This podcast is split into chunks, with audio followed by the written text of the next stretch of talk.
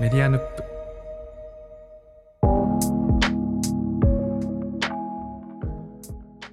こんばんは佐々木ですこんばんは、てるです。えっ、とね今日はてるさんに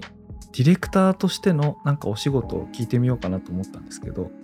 はい。お気づきの方はですねあのーメディアヌップのあの概要欄とかニュースレターよく見ていただくと各エピソードの、まあ、企画編集とか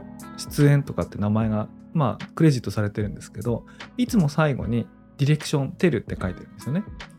なのでどのエピソードもつまりてるさんが出演している回も出演していない回も含めて、まあ、全部そのてるさんにこうディレクション音とかね企画とかのアドバイス求めてディレクションしてもらったりしてるんですけど、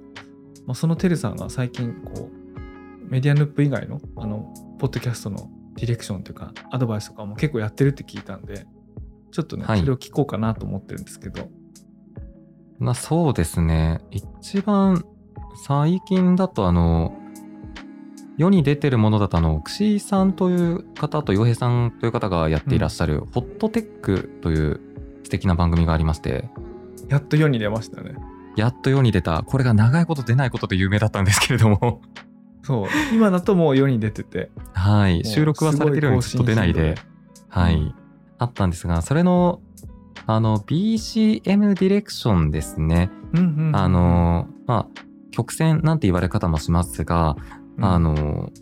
この番組にあった BGM であったり、まあ、そもそも BGM っているのかみたいな話であったりあの、ジングルだとどういうのがいいのか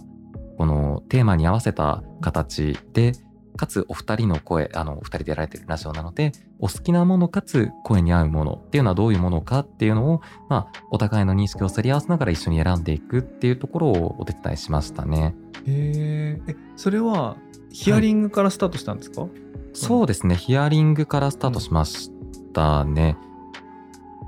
まず、どういういう、あの、BGM なしでもいいのかそうじゃないのかみたいなところもありますし、その上で、じゃあありだとするんだったら、どういう曲が好きなのかっていうのをまずちょっと上げてもらって、うんうんただ、上げてもらったものそのものが、まあ、その、合うとも限らないので、その好みの、なんていうんですかね、オーラを感じながら、いや難しいよね BGM とかねいや、そうですね。なので、こちらからも多分、ちょっと多めに返すんですよ、最初。それはなんかあの頭の中にっていうかあるいはそのライブラリーっていうか、そのサイトの中に大体この辺が良さそうだなっていうストックが頭の中にある状態でそこに合わせていくんですか、それともそうじゃなくて、はい。希望？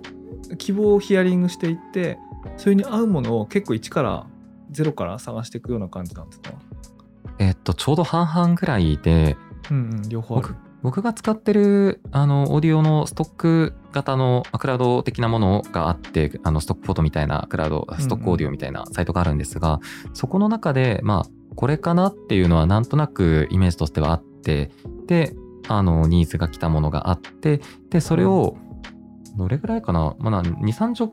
あよ4、50曲ぐらいバーって聞いて、まあ、良いなって思ったものは、一旦落としておいて、後から聞き直して、えーこれはちょっと聞いてみてほしいなっていうのをピックアップして送ってみたり、ちょっともう最初から声当てて、こんなイメージになりますよっていうのを送ってみたりとかっていうのをして選んでいきましたね。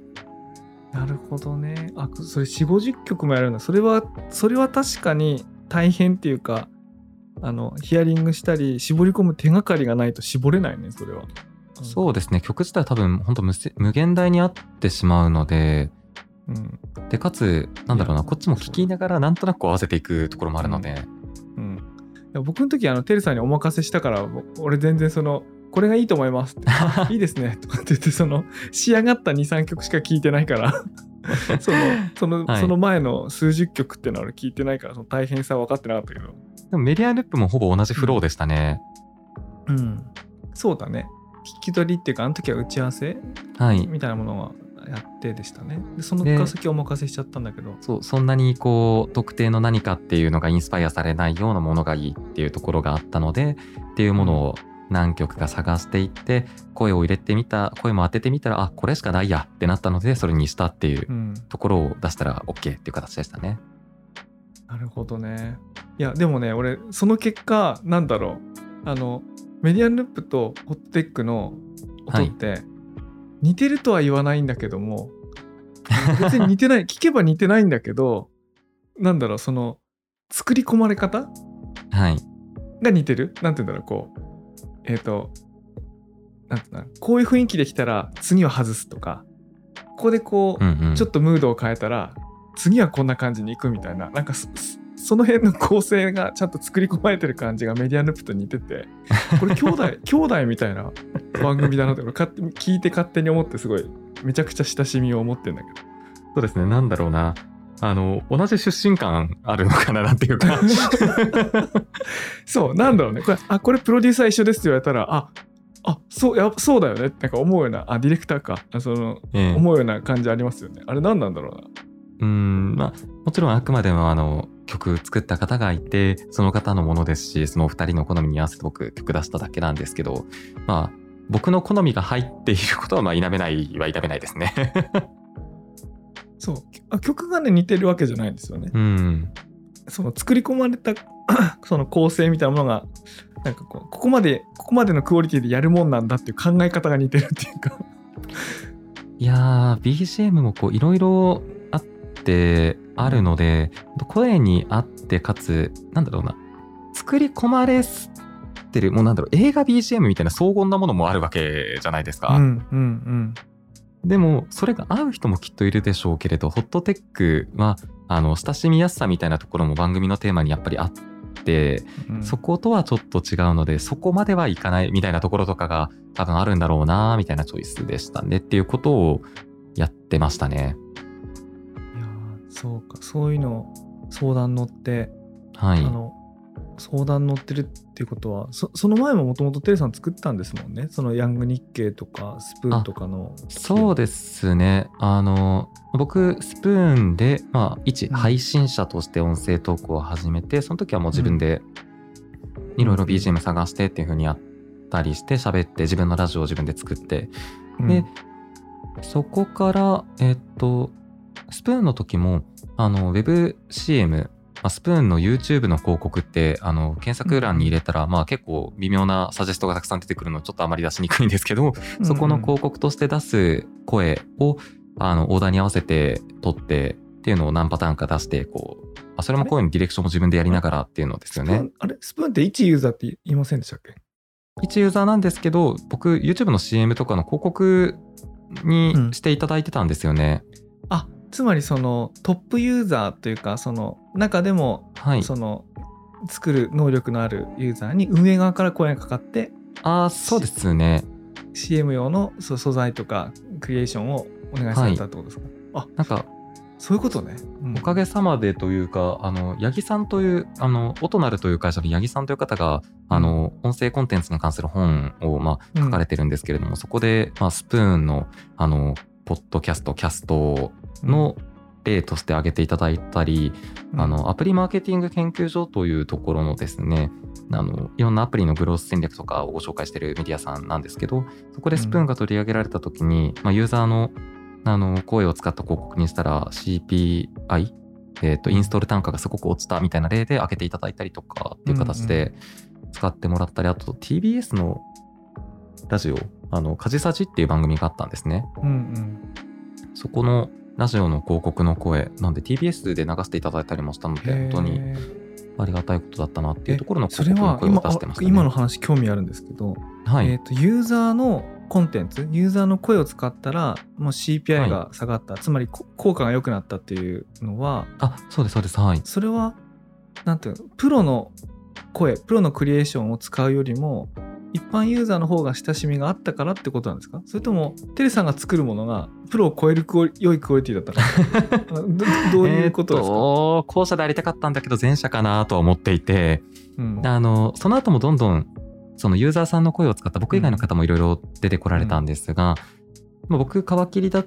たんですけども、こう、あのーユーザーさんが使っているっていうところが分かりやすく出るところうん。が良かったっていうところで、あのあそういう意味だよね。あそうそう、はいテリさんのクオリティが低い悪いっていう意味じゃなくていやきっと前者なんだろうなって想像がついたんですよ。なんかあのなんか広告見てて UGC 系のサービスであの使用例あるいは実際のユーザーが作ってるコンテンツをアドにしてインストールとはいはいか新規会員登録を誘発させる広告ってたくさんあると思うんですけどあれってなんで本当のユーザーじゃないものってすぐバレるんだろうね。わかるじゃん。あの かりますね。これユーザーのじゃないじゃんっていうのってさ100%わかるじゃんね。あでも多分あの良かったのは別にそれ用に作ったものじゃなかったんですよ。うんうん、あでしょ？あそうそう。つまり本本物の本物のだからですね。うん、それで、まあ、それなりにちゃんと音質とかも整えて当時やっていたのがまあ良かったのかなっていうところもありますし、まあセミプロみたいな感じだったのかな、まあ、全然アマチュアだったなって今だと思うんですけど。うんいやそのねその作るもののクオリティがプロかアマかっていうことというよりかはユーザーが本当にそのためのものに作ってるものかどうかってわ分かるよねなんかね。そうですね。本当になんかなんでわかるんでしょうね。あのなんだろう汗とかが見える感じというか。いや俺いや俺そうはそうは言ってないけど。個人的にはいやまあ自分はそうだったなと思うんですが。わかんない。そのそのアドのクリエイティブが当時どうだったかわかんないけど、なんか自分その広告を体験する一ユーザーの感覚としてなんかそういうのはあるそうですなと思って。ね。音声広告そうですね特に。ユーザーの声が本当に声ですからね、うん。まさに。だからそういうものを見慣れるとつまり一ユーザーとしての体験に共感してサービスを使うってことにすごく慣れるとあのテレビ CM でもあるいはタクシー広告でもいいんですけどはい。なんかその演じられてるユーザー像が演じられてる動画の広告ってこうなんかもう薄ら寒くなるっていうか。なんペレソナってなんだろうみたいな感じがしますよね。そうそうそう。なんかすごいね。特にタクシー乗ると思うね。なんか。タクシー広告ってなんかもうほんと。テレビでもなかなかお目にかからないようなこう絵空元のユーザーがなんかこう、あの企業名言うのやめろ。そのなんか企業名すぐ出てくるけど。ですかなんかなあるよなと思って、そうですね。うん、うん。いや例えば名刺管理でもはい。あのはあるいはキャリア採用のサービスでも はい。何でもそうだけどそのそれ本当に使ってるユーザーいるはずじゃん。名刺管理でも。そうですね。しキャリア採用でも。でもなんかこうまあいいか。ちょっとあのちょっと角が立つ可能性も感じながら。こういう話が一番面白いんだけどな。ですね。あとはそう、あの、先ほどご紹介いただいたヤング日経か。ヤング日経では喋り手もやっていて、その間、ちゃんとなんかアナウンススクール通ったりとかもあったんですけど、NHK のやつ。ねいやそれに比べるとなんか僕なんかそういうの全然訓練受けてないからテレさんからチラッといやいやいやいやチラッとってかチラッと聞いた話もなるほどだったしいつかちゃんとそのやり方とかあのウォーミングアップとかなんかそういうのを教わってみたいなと思ってるんですけどね。そうですね。本当になんか、それこそスプーンで一番最初に投稿したコンテンツが、うんあの、もう1分で声が良くなる音声と、あの、発声トレーニングみたいなやつを上げてたので、なんかそういう話もこれからしたいですね。えそのなんかそれつまり準備体操みたいなやつ？必ずあ、そうです、そうでのす。必ずこれをやるとどんな人でもそはいのなんか一定程度その人自身のあの自然な発声、自然ないい声になるっていうのが、魔法のようなものがあるんですよ。えそれどういうやつですか？これ、それこそスプーンで開けたやつそのままやるんですけど、うんあの、タングトリルって言って、うんうんあの、プルルルルルってやるやつですね。プルルルルルってやつですかそれです今。ああ、もう、どんどんいい声になります、それで。えなんでこれた単に舌が動いてるだけでしょこれこれ、なんで舌が動いて、プルルルルルってやってる中で、こう、喉が、あの、温まってほぐれていくんですよ。あじゃあこれ今何秒とかじゃなくて 1, はい分間ぐらい長い間やるってことなんそうです、そうです。何回もこう、低い音、高い音、プルルルだったりも、こう、いろんな音をやることで、あの、うん喉が開いて、まあ、なんだったら呼吸もどんどんするようになるので、お腹も緩みますし、あの、全ポッドキャスターの方、収録前に3分でいいので、ちょっとやるだけでだいぶ変わると思います。へえそういうあなんか言われてみればなんか単純なことだけどはい。撮るときにいちいちそこまでやる人いないほとんどいないと思うんだけどそうですね。やると差が出るってことなんだね簡単で短い時間で。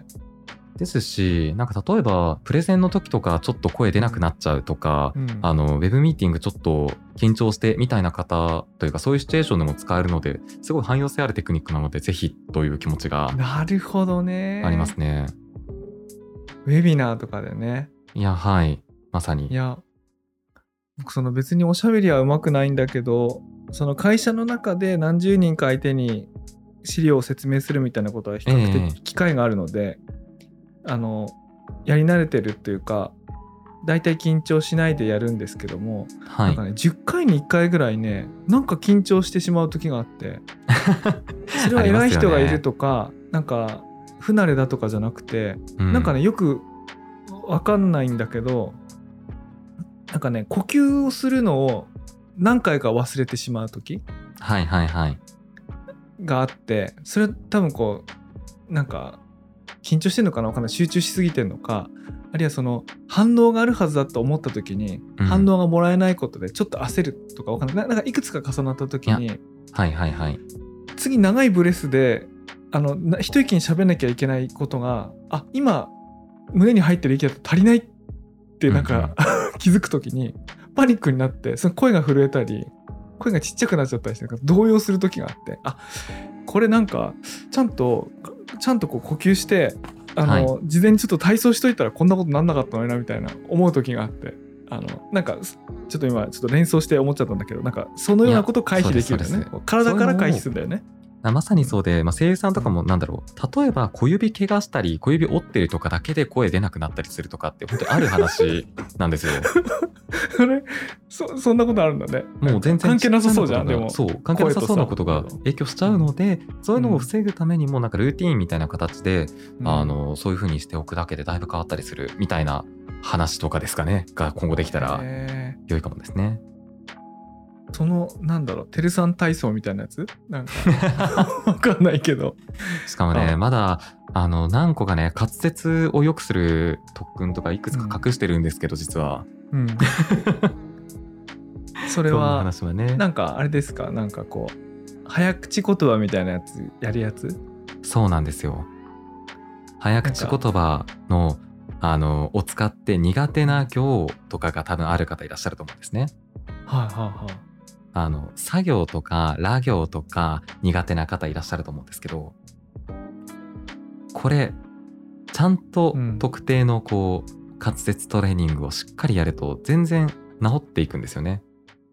あそのこの行に聞くこの早口言葉この行に聞く言葉みたいなはい対応関係があって、特に苦手なところをまあ時間ない時は少し集中的にやればいいみたいなそうです。そういう風にして発声と、まあ、口、えー舌を鍛えていくだけで結構全然変わりますし、まあ、だから早口言葉あの特に一番やっていた時期高校生の時にアナウンス部というか放送部に入っていてアナウンスの大会とかやってたんですけどあのそういう時ってもう部内がですね早口言葉祭りになってな話すスピードが全員1.25倍ぐらいになるんですよね。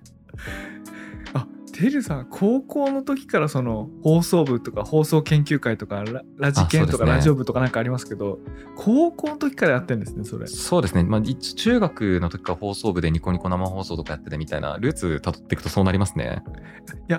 逆にニコ生とかは分かりますよ。その世界でね。学校でもそれやってるのがすごいね。やってましたね。あそうなんだ。N コンとか分かる方は、はい、出てましたね。N コンっていうのはなんか甲子園みたいなやつ？あ、そうです、そうです。あの、えちょっと待って放どういうこと？そのその甲子園って何で優勝決まるの？それは。あ自分たちで原稿を作ってきて、その原稿を読む。で、その原稿の内容だったり、そのやり方、発声の仕方でこう順位が決まるんですよ。じゃあ審査員がいてそはい。の、正しいあれは美しいみたいな基あ、準があそうです、そうでるわけです、すね。はい。やばいな。それそんなトレーニングを受けてきたひ人と僕はやってたんだ そうまあ、トレーニング、はい、そうですね。はい。そうねなんかいや僕もちょっとやらなきゃなまあ、でもやらな、きゃっていうか一番大事なのは話す内容というか、こう、自然にその人が話すことなんですけどね、とかって思ったりもしてますね。うん、それそうねあのてるさんね必ずどのどの企画会議の時もそういうことをおっしゃってくれるんでねその 心理的安全性高い状態で僕は収録に臨んでるんですけども てるさんは同時にこうなんていうか最高品質求める人なんで本当はあのウォーミングアップしてからやってくれたらもっといいのになって絶対思ってる なお良いってことねなおないですけど、そうですね。今度から収録の前に一緒にこう、プルルルってやります？いや、それね、そう、今それやったらさ、なんか放送事故みたいになるじゃん、その3分間ぐらい。だから、あの、ね。今じゃなくて、あの、なんかでやってみたいね。こう、やった後前でもと撮ってみたいね、それ。そうですね。いくつかちょっとトレーニングがあるから、それやってみてっていうのをやってみたいですね。うんあ、そうだ。これ、あれしましょうか。今度、てるさんに、あの、はい遠野に来てもらって、はいあ。の、ポッドキャスト、あるいは音声コンテンツ合宿みたいなことをやろうみたいな企画あるじゃないですか。そうですね。その時に何人かで実験して、あの、本当にワークショップ的にやってみましょうか。なんか。楽しみだな。あの、特にね、人前で喋る機会が多いような人、例えば観光ガイドの方とかね、あの、うん。この間の遠野物語のシーズンにも出てもらったハルッピーさんとか観光ガイドだから、まさにみんなの前でいい声で喋んなきゃいけない人だから、なんか何もポッドキャストだけのことじゃないんですよね、その応用範囲が。何でもかんでもです。もうどんな時でもカラオケに行く時、ああ、行く時でも全然使える話ですし。確かにな。あとあれだね。なんかすげえ急に思い浮かんだけどカラオケ行きたいね。行きたいですね。すげえもうマジで何にも関係ないこと思っちゃったけど。いやカラオケ行きましょうよ。これいいね。なんかカラオケ行きたいな。いや、発声練習してからやるカラオケってマジでめちゃくちゃ楽しくて、うん喉温まった状態でやれますし、僕、高校生の時に、その、あれ、早くできるんですよ。あの、曲を。うんうんうんだから、よう喋る曲を最高の速度でみんなで競い合うみたいな遊びをしてたんですけど、やばいね 放送部の遊びはやばいね ちょっとおかしかったですね。楽しかったけど。とかとは、まあ、ネットでも別に普通にカラオケ行きたいですね。そうなんかそうねいやなんかなんでかなんで急にカラオケと思ったかあれだけどあのこのマイク 毎日マイクを前にして特にこれ歌ってないっていうのはなんかあそろそろ いいいいマイクもあるしそろそろ歌いたいなみたいなこう謎の連想ゲームで。まあ、確か宮本さんはイエティ買ったその日にカラオケして遊んでたって言ってましたけどね。そうだね。うん。ち。なみに俺俺は歌ってないけど子供の歌はね録音してお。撮ってんですよ。あのやっぱね普通当たり前ですけどマイク見たら人歌いたくなるはずなんですよ。だってマイクって歌う時に出てくるじゃないですか。だから僕の仕事部屋にマイクが来た瞬間に子供来て歌ってたから。ああ、そうだよね。歌うのが普通のムーブだなと思って。ねうん、確かに。まあさ、ポッドキャスト撮っておる中で言うのもなんです。が。そうそうそう。いやそうね。そろそろポッドキャストにも主題歌とかをね用意しあ、ます確かに。えー主題歌とエンディングと。主題歌とエンディングと。いやなんかねいやほんとね今サイクル2なんですけどもうもっとねあの早くふざけていきたいなと思ってこう。あの早くだんだんとふざけていきたい。ネタはずっとこういろいろね、僕も佐々木さんも温めてる最中なんですけどね。そう。そうね。そうだね。じゃあそういうディレクションもやっていきたいなと思います。だんだんとじゃあ本当に次はワークショップっていうかなんかまた別なやつ企画してやりましょう、そうですね。いろいろ、あの、お役に立てることあるかなと思いますし、楽しいので基本的に何もかもねそうだね気持ちよく喋れるので、とか。はいじゃあ今日はこの辺でありがとうございましたはい、ありがとうございました。